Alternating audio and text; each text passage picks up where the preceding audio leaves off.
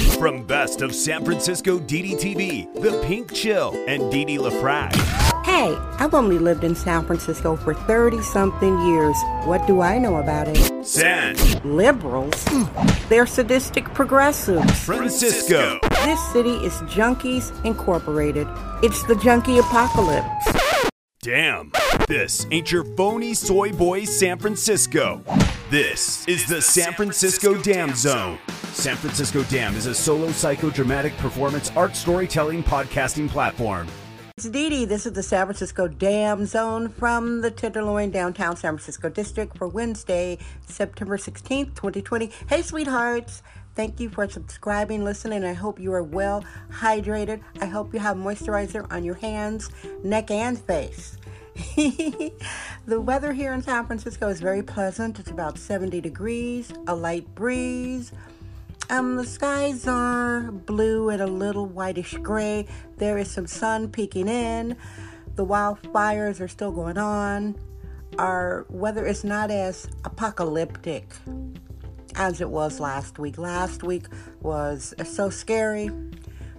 Blood red skies, orange skies. It was so scary. I didn't even take a photograph. I'm like, I don't want to take a photograph of this. Everybody else is doing their thing. So listen, you know this is your daily show.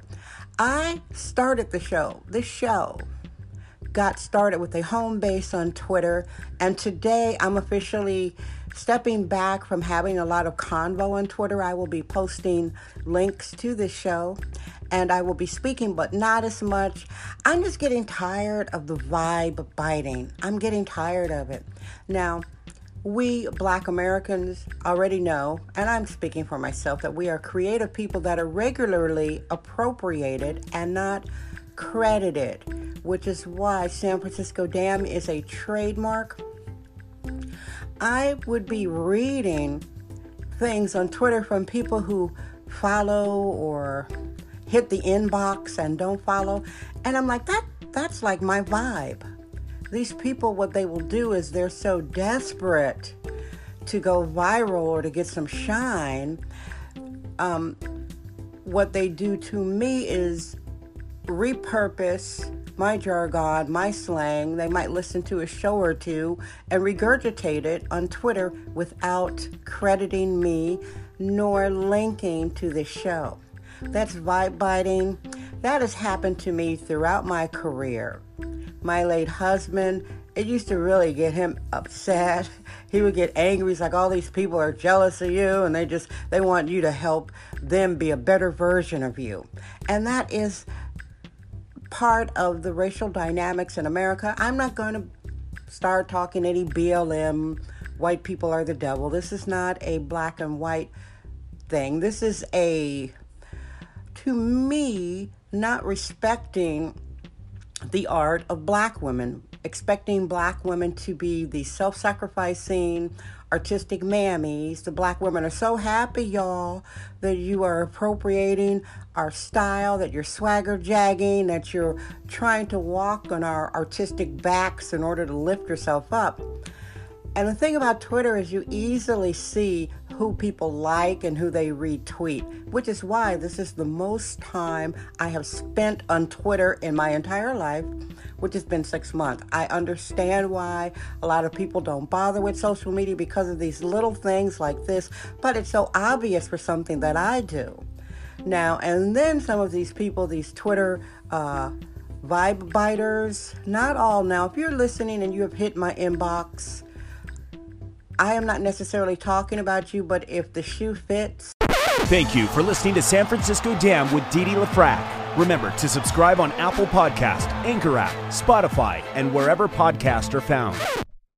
This is Sexist Womanist Bohemian Excellence. It's the San Francisco Dam Zone with Dee Dee LaFrac.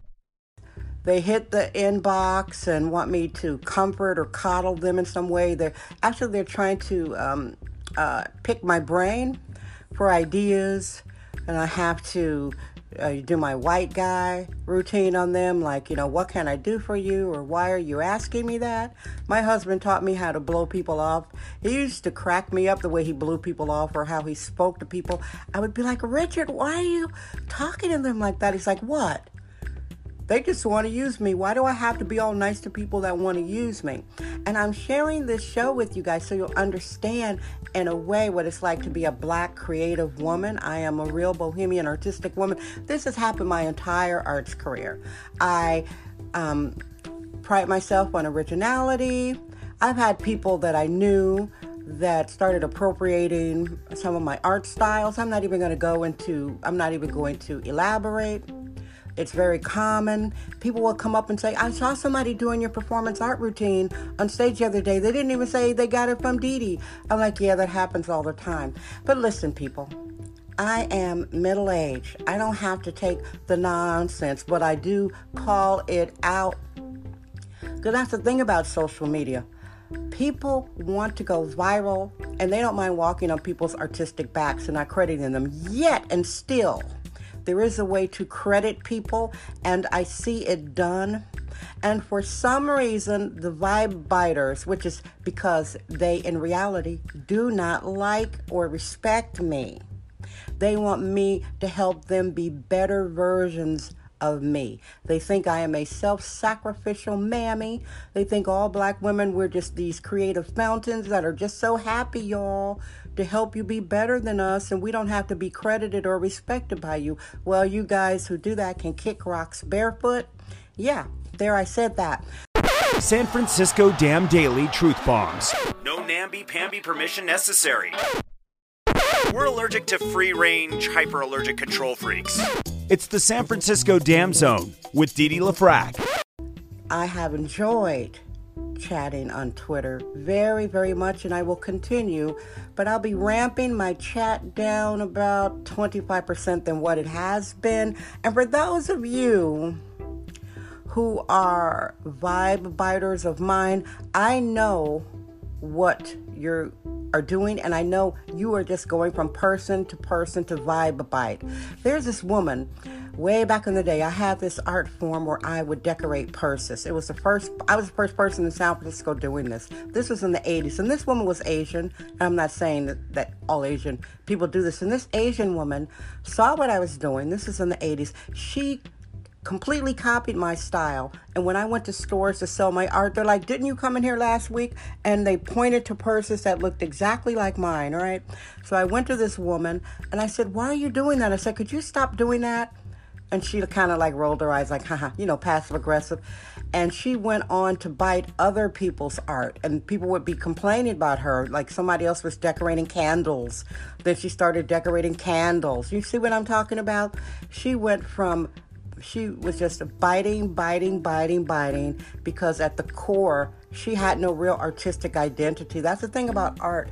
You have to have your own artistic identity, even in this really busy, let's tweet everything, let's try to go viral world because in the end, it's you that are putting your head on your pillow and you're sitting there thinking of your day like oh my god i i bit that i bit this i bit that i bit that not being original and to me, as a middle aged woman, I find it boring.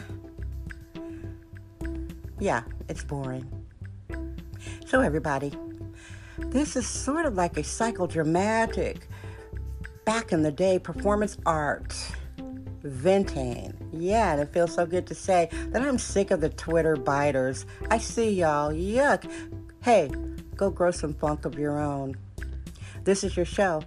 I love you. Guess what? I'm Dee Dee LaFrac. I trust my vibe. San Francisco. Damn.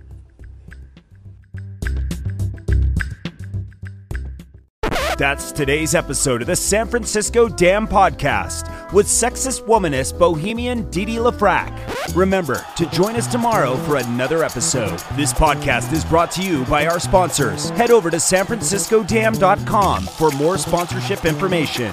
Thank you for subscribing and listening.